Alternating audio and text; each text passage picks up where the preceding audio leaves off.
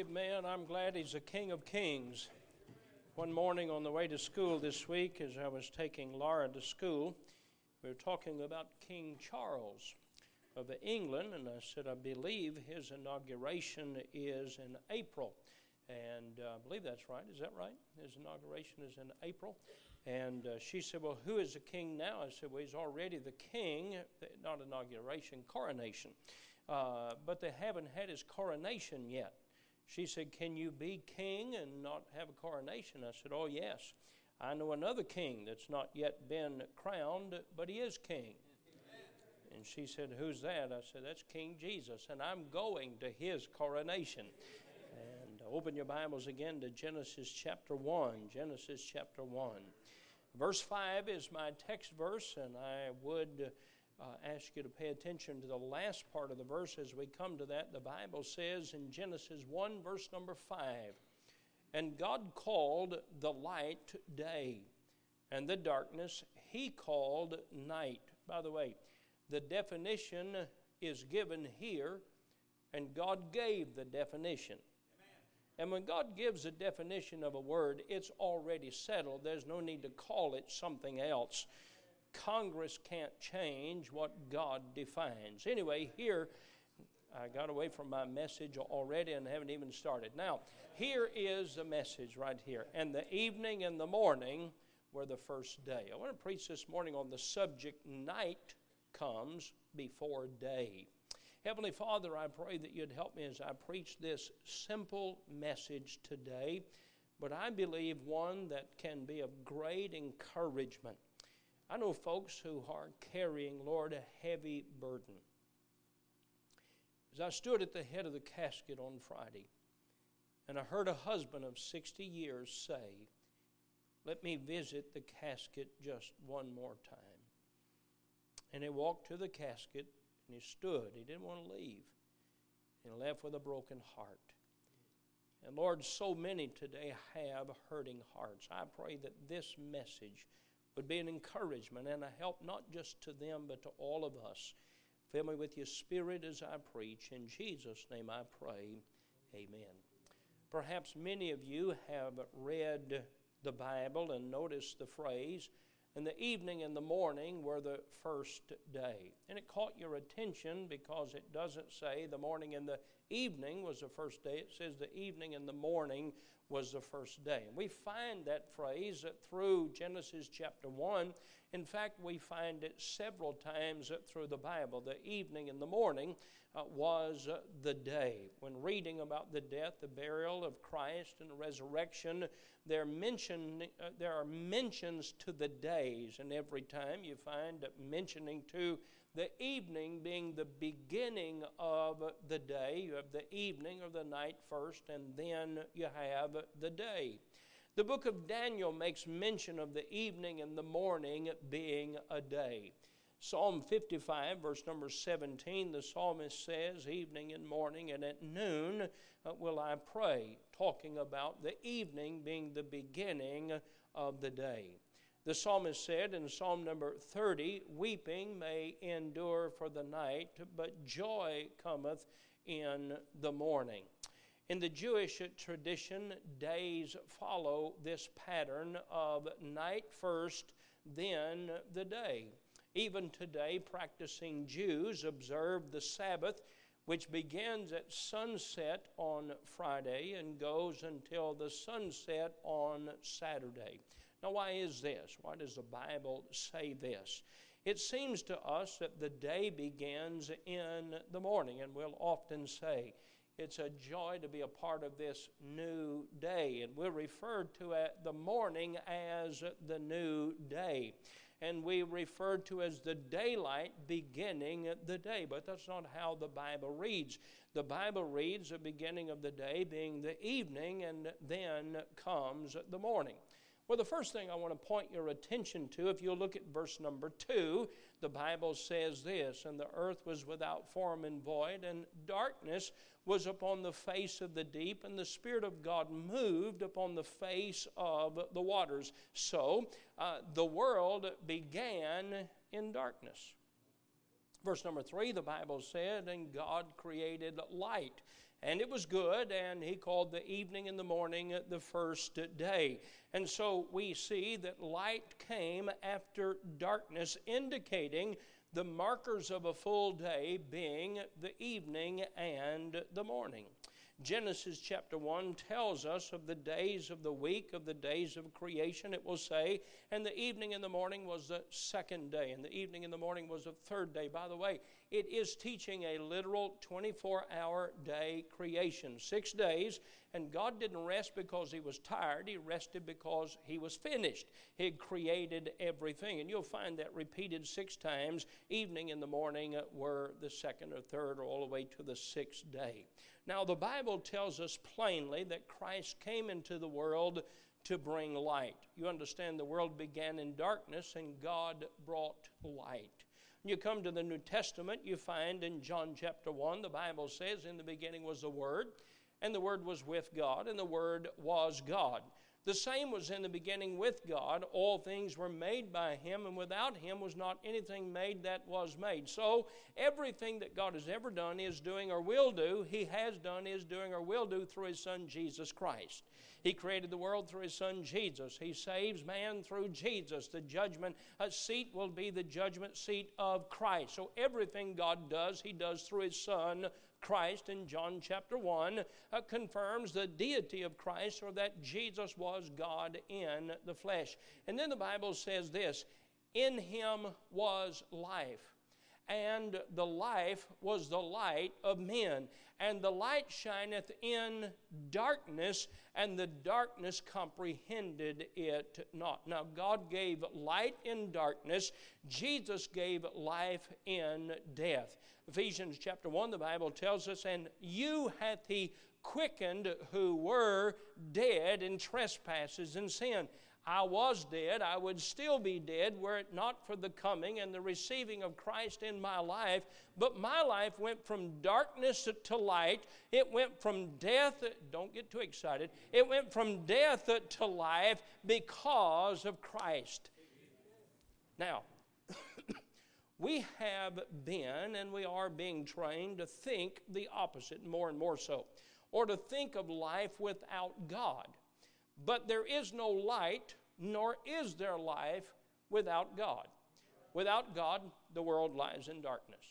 Without God, without the coming of God in the flesh, without the coming of Christ, the world lies in death. He is light and He is life.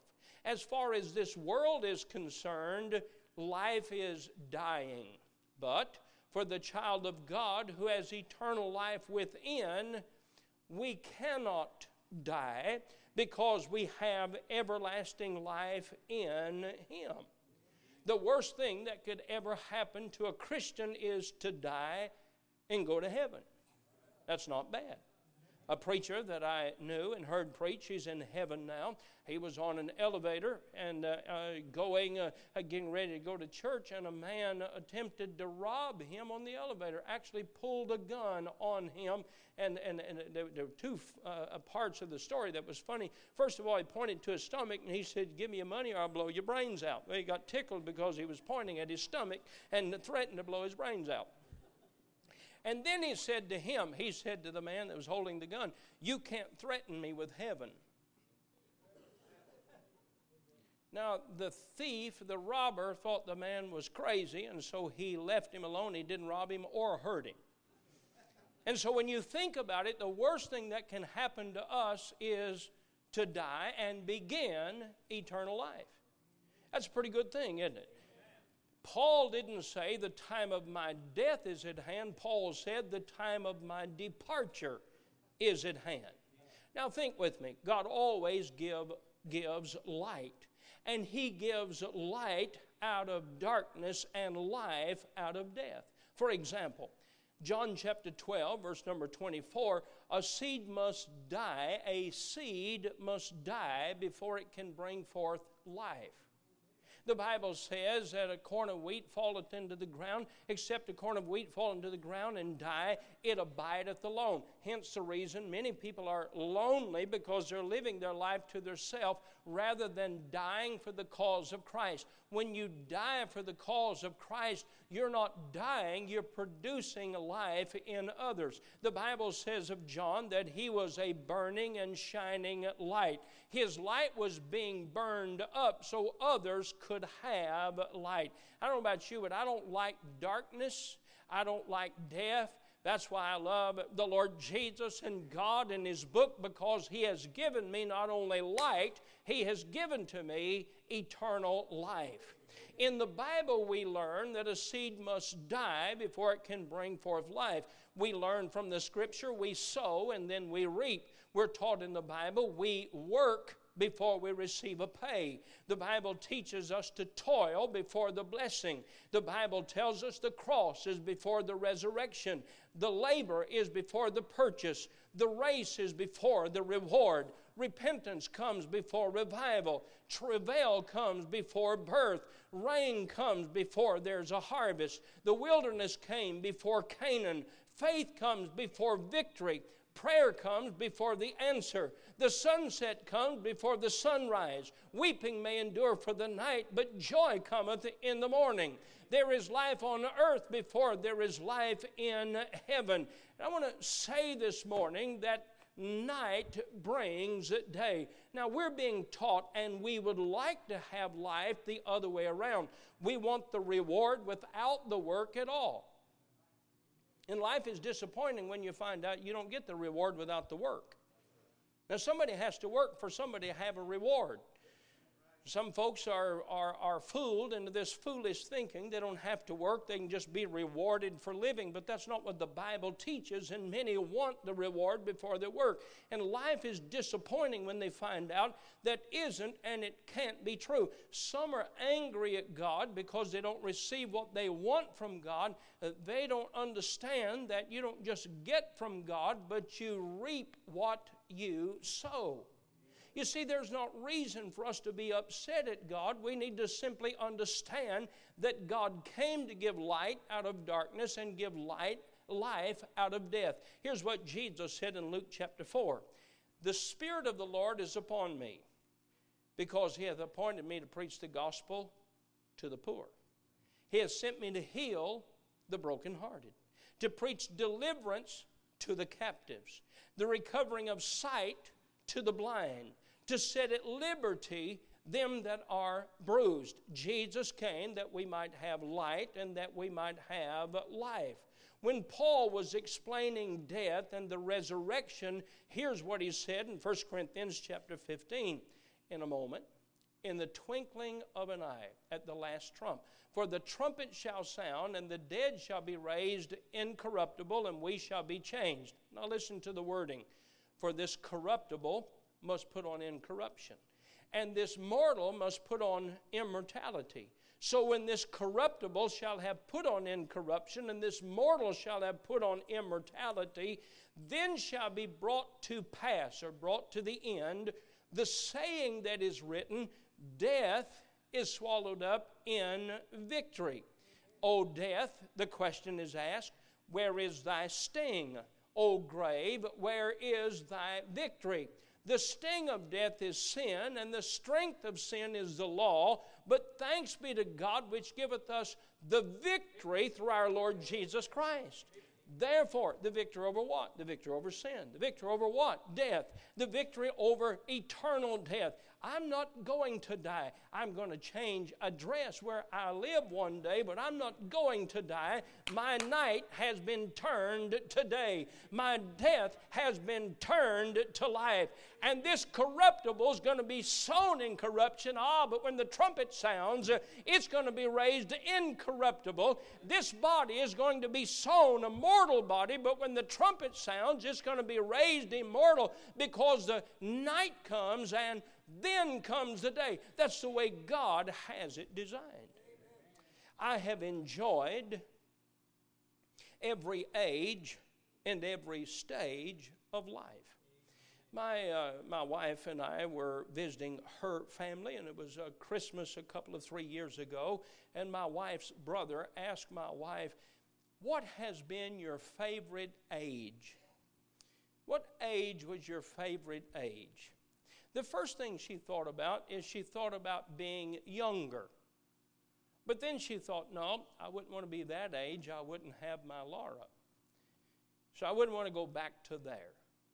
And she thought of different ages, and then she said, I guess my favorite age is today. Now, the truth is, for the Christian, you, you and I can enjoy every age and stage of life. I enjoyed my childhood. I enjoyed my teenage years. I was very blessed to grow up simple and learning to work. I was blessed to grow up what some people call poor. Poor is not a curse. I'll tell you what a curse is thinking you can get something without working, and that's a different message altogether. I just want to say I enjoyed my childhood. I enjoyed my teenage years. I enjoyed my college years of life and surrendering to God's will for my life as a pastor. I've enjoyed being a husband. I, I should not say I have. I do, I have, and I do enjoy being a husband. I enjoy being a father. I'm enjoying being a grandfather. It's a tad expensive, but I'm enjoying being a grandfather. I enjoyed being the young preacher. I enjoyed that. Now, now I'm, I'm correct in my verb tense now. I enjoyed being the young preacher. I remember one time a missionary came to our church in my early years. I became a pastor when I was 21 and single, and uh, became a pastor in April 1986. I got married in June of 1987. And I remember a missionary coming to our church in those early years, and I went to his car and I was helping him carry his things in for his table, and uh, we carried everything in. And he said, Could you introduce me to the pastor? And I said, I'd be glad to. And I put my hand down I said, Put her there. This is the pastor. Oh, he said, I'm sorry. He said, I thought you were just a young man helping to carry my things in. I said, I am just a young man carrying your things in, but I'm the pastor too. And I enjoyed that. But I also enjoy, and recently I was introduced as a pastor with experience, and then to use those words, a veteran pastor of 36 years. I felt my gray hair, and uh, I, I felt being older. I enjoy that. I enjoy this stage of life. I enjoy counseling young pastors. I do. I enjoy helping them navigate the ministry and the balance of life and family and ministry. I am enjoying going into it, the very, very early stages of senior years. For example, I enjoy getting a cup of coffee at McDonald's for 55 cents. I enjoy that part of it. And uh, I, I, I'm enjoying life. I do not plan to stop enjoying life. You say, what stage do you dread the most? As a Christian, there's no stage I dread. Because night does not end Night is the beginning, and night comes before day. In every age and stage of life, there are times of sowing and toiling and laboring and praying and fasting and darkness and valleys and travail and faith and bearing a cross but also, there is in every age and stage, if there's reaping, there's sowing. If there's, if there's praying, there are answers. There are blessings after the toiling. There's possession after the labor. There's rewards after running the race. There is revival after repentance. There is the land of Canaan after the wilderness. There is victory after the faith. There is the sunrise after the sunsets. There is joy in the morning after the weeping of the night. Sometimes I don't look forward to the prayer and fasting, but I look forward to the answer. Sometimes I dread alone time and I dread weeping times, and I sometimes do not look forward to the darkness after the sunset, but I have learned not to despair, for all of these things bring forth life and blessings and reward. You see, the night comes first and then comes the morning. I want to ask you a question. Where are you in your life? And wherever you are in life, you ought to determine I'm going to press on, I'm going to press forward, even if you're at a stage in the evening time or the darkness time, or when the psalmist said, Weeping may endure for the night, ah, but joy cometh in the morning. I was showing some preacher friends through our new building a few weeks ago, and uh, one, one, of the preachers said to me, a good man, and, and what he said to me was well intended, uh, but, but what he said I didn't agree with. Uh, he, he said this I would hate to be going through a building program at a time like this. He added, with the recession and all, I would hate to be where you are. I looked at him and I said, God doesn't have recessions. God may lead me through the valley, but not to leave me. Yea, though I walk through the valley of the shadow of death, I will fear no evil, for thou art with me, thy rod and thy staff, they comfort me. Thou preparest a table before me in the presence of mine enemies. The Bible tells us that there is morning coming after the night. God leads us through the valley. God leads us through the darkness. He teaches us to work with our hands. He teaches us to pray in faith, at believing. He teaches us that some things come with prayer, and there are some things that we must add to our prayer fasting. He does tell us, I'll pour water on the thirsty. He didn't say pour water on the satisfied. Are you with me? He said, I'll pour water on the thirsty. He does tell us that we have to sow if we plan to reap. We have to toil if we plan to harvest. We have to run the race if we plan to win. But I want to say this morning, dear friend, no matter where you are in life, you may say, Oh, I'm in the darkness of night. I got good news for you. Joy comes in the morning. You see, the night comes first and then the day. We've been so trained to think about uh, to, to, think about it in the other way. We're trying to teach a generation they can have something for nothing, but that's not true. Uh, God teaches, God's teachings are always exactly right. Paul said it like this 2 Timothy chapter 4, verse number 6 For I am now ready to be offered, and the time of my departure is at hand. I have fought a good fight. I have finished my course. I have kept the faith. Henceforth, Paul's not talking about an end, he's talking about a morning time. Henceforth, there is laid up for me a crown of righteousness which the righteous judge shall give me at that day, and not to me only, but unto all them also that love his appearing. You know what the world teaches you? The world teaches you, you better be afraid death is coming. You better get ready for a funeral. You know what God says do? He said, get ready for eternal life. The only way I can get to heaven is by death or the rapture.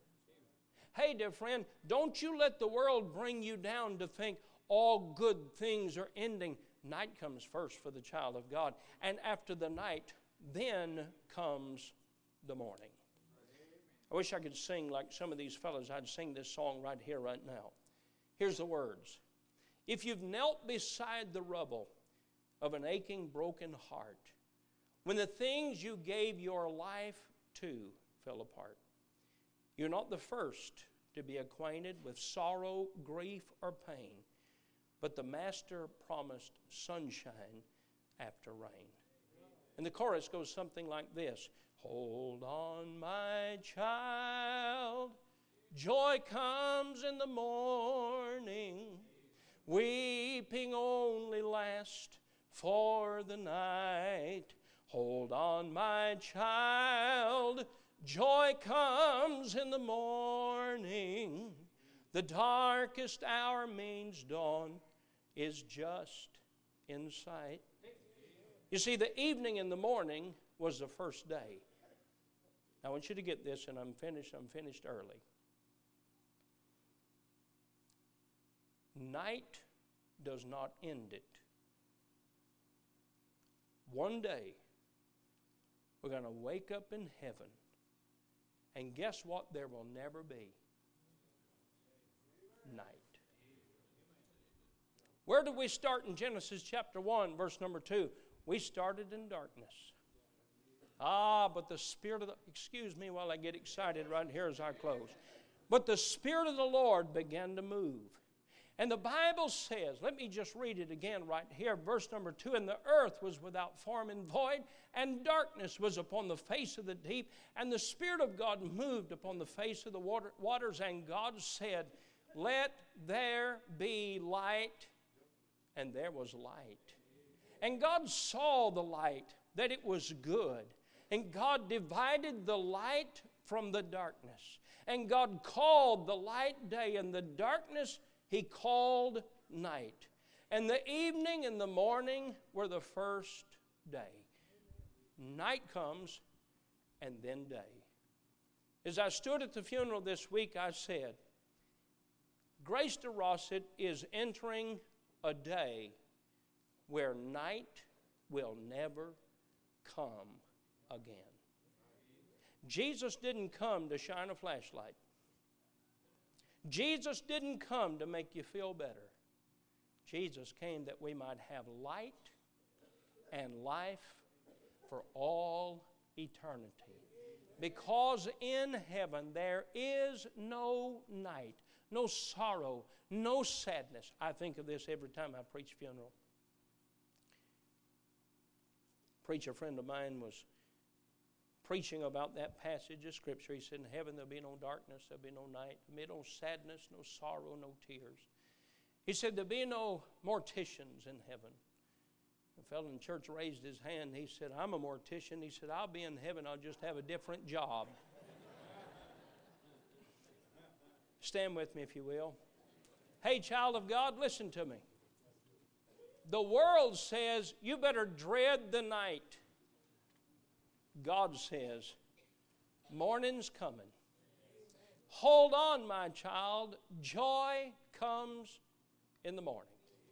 And when we get to heaven, there will be no more night.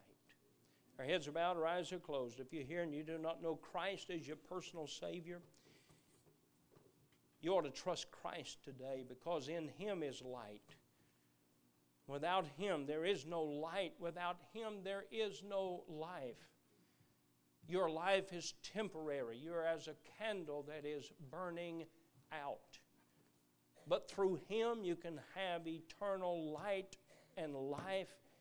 You can enjoy every age, every stage of life. And when the day comes that is your day of dying, you can say, The time of my departure is at hand. I'll enter the day where there is no more night.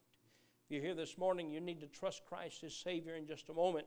When He sings, step out of your seat, tell one of the men or ladies at the front, I want to trust Christ as Savior. If you believe it's the will of God for you to become a member of this church, you ought to make that decision this morning. Or if you need to follow the Lord in believer's baptism, you ought to make that decision. Heavenly Father, thank you. The day's coming when there's no more night. And you are the light of that city, and you will shine for the rest of eternity. Here in this life, there are some nights, there's some darkness, and there's some weeping that endures for the night. Thank you, Lord, that we can enjoy every age and stage of life because we're going to a place where there's no more darkness. Bless our invitation in Jesus' name. Amen. As he